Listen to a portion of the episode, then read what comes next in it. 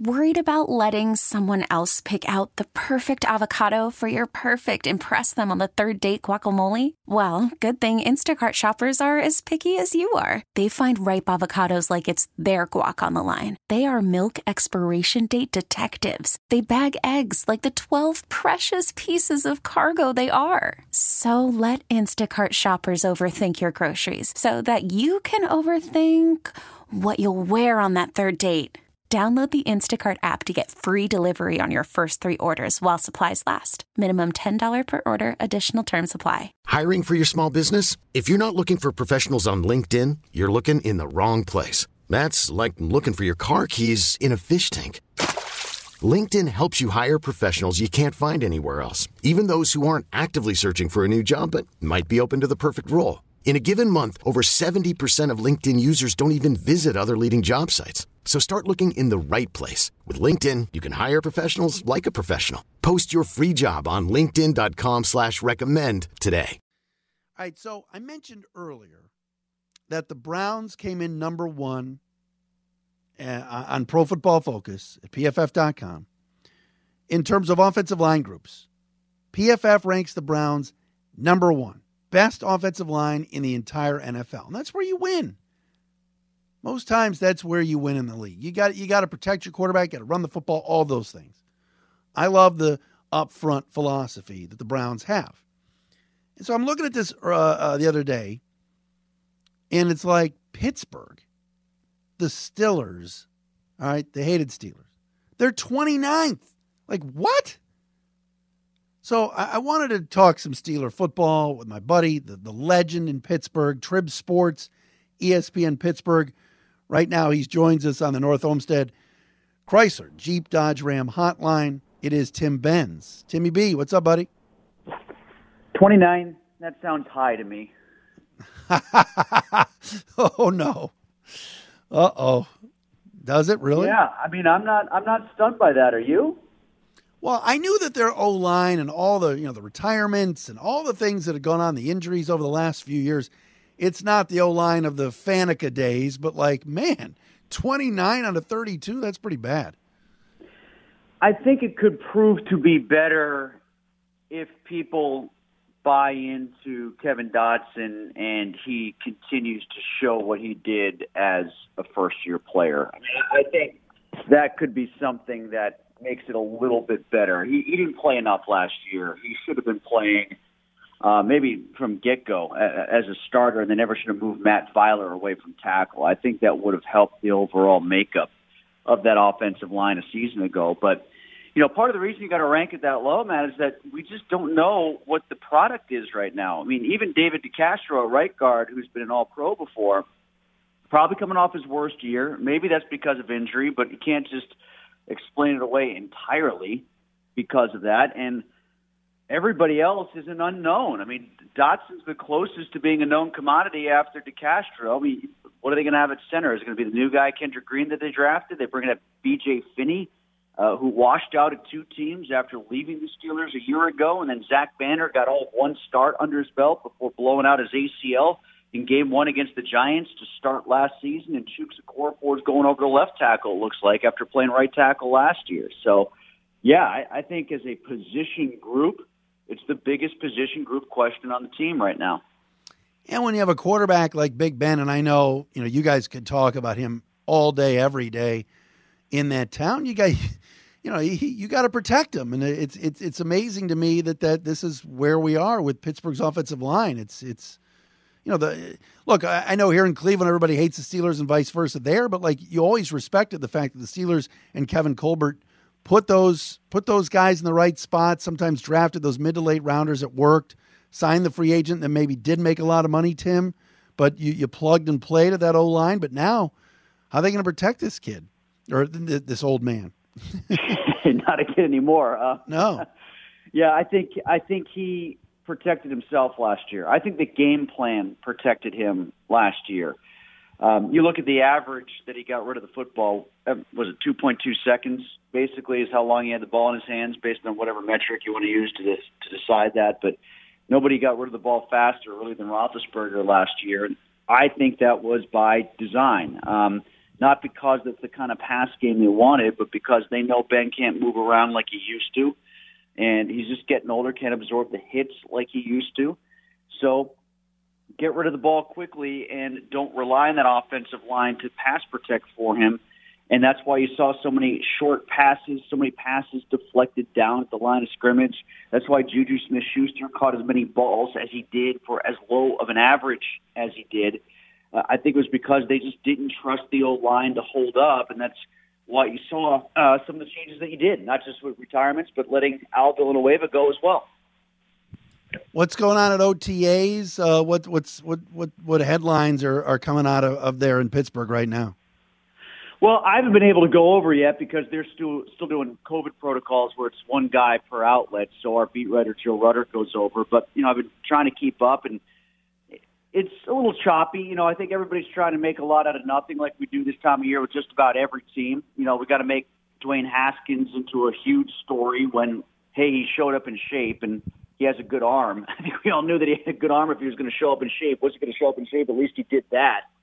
You know, um, I think we got a long way to go to see much about improvement from the Steelers after we saw them fade so badly last year. We got to see that in camp. None of that's going to show in minicamp, as far as I'm concerned. I mean, like, I, I think Najee Harris was the right pick. I know a lot of people don't like taking a running back in the first round. I think that's when you take one if you uh, need that position to be filled, you, you do it in the draft. You don't do it in free agency. And if you don't have the offensive line, as we just talked about, and maybe we, you don't have the quarterback, then maybe you need to get a running back that can do some things on his own, like Le'Veon Bell did. And he wasn't a first rounder, but he was a mid second rounder. And I think Najee Harris could do a lot of the things that Lev Bell did if he gets a good line in front of him. And if he doesn't, well, then you need somebody better than James Conner or Benny Snell like they had last year to make something out of nothing. I think people are undervaluing that angle of discussion about drafting Najee Harris in the first round. I have no reason to believe he's not going to be good under his own merits. I just hope he gets enough support around him. Tim Benz with us from Trib Sports, ESPN Pittsburgh as well, uh, does the Steelers pregame. I, I'm with you on Harris. I'm not a big proponent either of drafting running backs early. But man, I just think that's a good fit there, and and and, a, and it fills a huge need for them.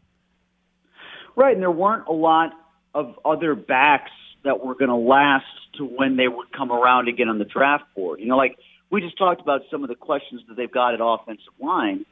And if they had taken a tackle for the first time in the first round since what, like Jamain Stephens for crying out loud, um, I wouldn't have had a problem with it.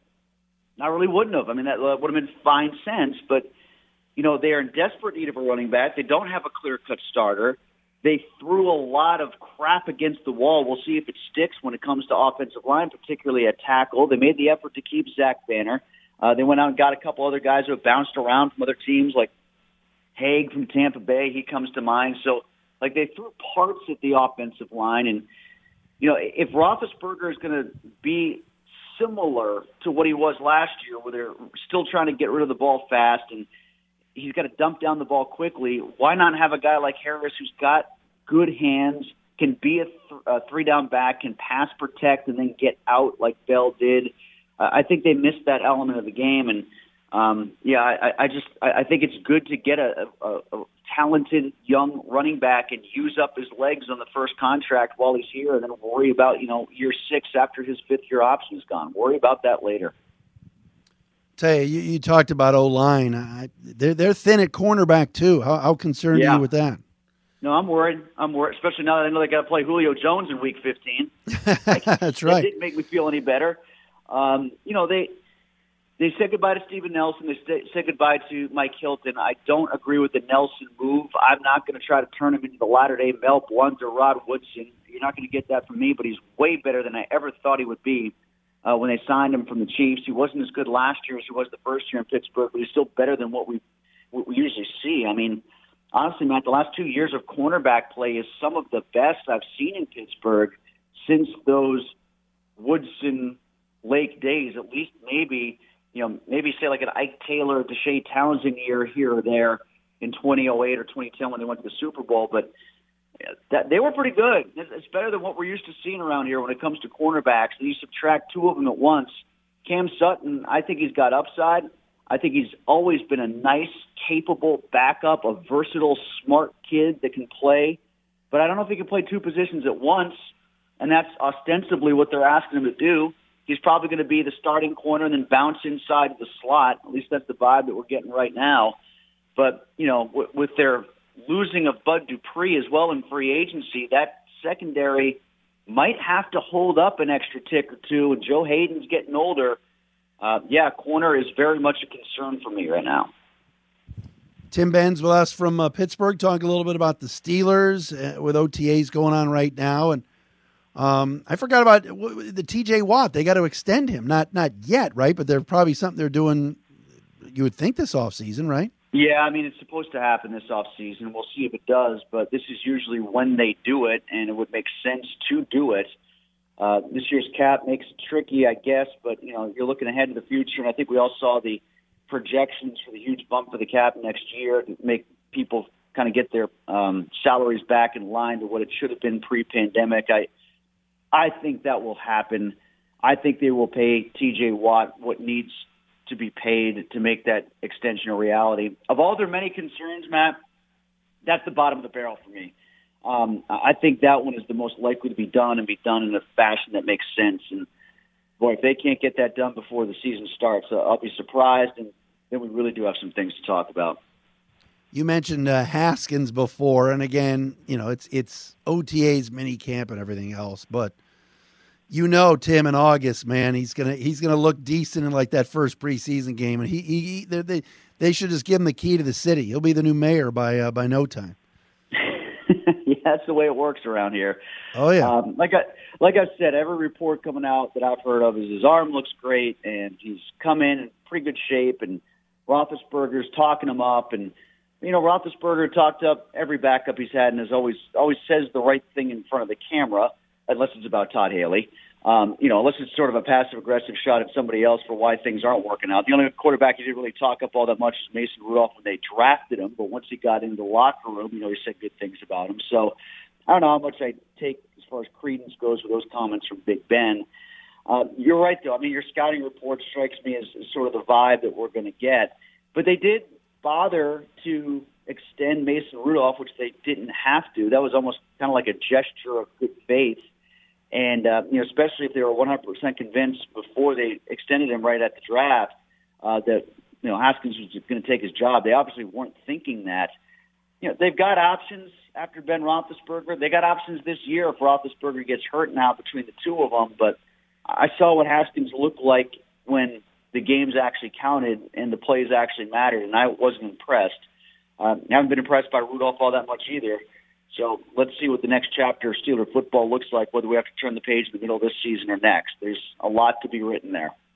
But it's never like called Tim a rebuild there. Not ever, right? I mean, oh, dirty you, word, dirty, dirty word. Yeah, can't say that right. Can't even say that about the Pirates, and they've been doing it for three decades. Oh, stop! Oh, please, come on. those two those two organizations aren't even in the same block. Well, no, I mean I'm not saying that they are, but I'm just saying like they don't like to use the word rebuild either. But we know we've been in the middle of one since Barry Bonds couldn't throw out Sid Bream. You know, like we we know what it looks like, That's and we right. kind of knew what it looked like in the '80s too. It's just that they kind of stumbled their way when the division got soft a couple times in division championships and managed to win a wild card game here or there. So, um, but that's what that's what will be the case when Roethlisberger retires pres- presumptively after this year. Um, we remember how many good teams they had where the quarterback just wasn't good enough. Uh, with Kordell or Neil O'Donnell or you know Tommy Maddox, you know there are plenty of good Steeler teams that couldn't get over the hump because the quarterback play didn't finalize the equation. And then Ben got here, so you know they they're doing a good job by kind of dotting in phasing in elements that could help the next guy.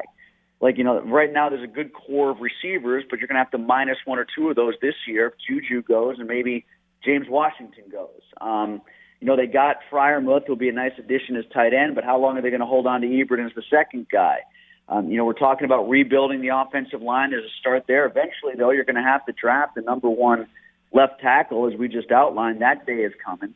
So, like, you know, there's there's there's no clear succession strategy that you can project that will make sense in five years, like for instance, when they moved into Heinz Field and all those good draft choices from 99, 2000, and 2001 started to build along with the stadium. And next thing you know, everything was perfectly in place for Roethlisberger to plop in as a rookie and go 15 and 1. Like, no one's expecting that to happen around here these days. Who in your mind is is the favorite to win the North, and, and how much, you know, how, how much do you think the Browns have caught the Ravens? Yeah, well, it's a little bit refreshing to hear you phrase it that way with some you know honesty that I'm not used to hearing around here is people keep talking themselves into thinking that the Browns the the two losses the Browns were a fluke. You know, uh, the, the horrible stretch of play at the end of the season was just a funk. It, it wasn't. You know, they they lived on borrowed time for a couple weeks before that started to happen, and they deserved to lose to the Browns as soundly as they did. I, I do not count that as a fluke. So, you know, I, I go into this thinking the Steelers are in third place. How much of the Browns closed the gap on the Ravens. I don't know. I just I, I keep finding myself talking to people and finding myself higher on the Ravens than everybody thinks I should be. I, I still think they're number one. I think the Browns have passed the Steelers right now as number two, and I'm going to have to see Ben Roethlisberger and the new Matt Canada offense uh, for a couple games of it working for me to believe that over the course of 17 games it can sustain because last year's offense did not sustain that it could actually sustain to the point where the Steelers get in as one of the top seven and then finally get a playoff win for the first time in four years. Keep in mind, if the Steelers do not win a playoff game this year, it'll be the first time they will have gone five years without a playoff victory since pre Immaculate Reception days. So, you know, everybody says, oh, we're so spoiled around here. Well, okay, maybe we are. And, and I know some of the ruts that Cleveland's gone through in other NFL cities, but, you know, we are getting to historic proportions to when they haven't won a playoff game. Wow, so there's reason to get itchy, especially when you're looking at the cliff, the abyss that we know in Pittsburgh of life without Ben Roethlisberger at quarterback. It's it's not a pretty view. Tim, always appreciate the time, my friend. Thanks so much. All right, great catching up with you again, Matt. We'll talk again soon. We get it. Attention spans just aren't what they used to be. Heads in social media and eyes on Netflix. But what do people do with their ears? Well, for one, they're listening to audio. Americans spend 4.4 hours with audio every day. Oh, and you want the proof? Well, you just sat through this ad that's now approaching 30 seconds. What could you say to a potential customer in 30 seconds? Let Audacy put together a media plan tailor made for your unique marketing needs. Advertise with Audacy. Visit ads.audacy.com.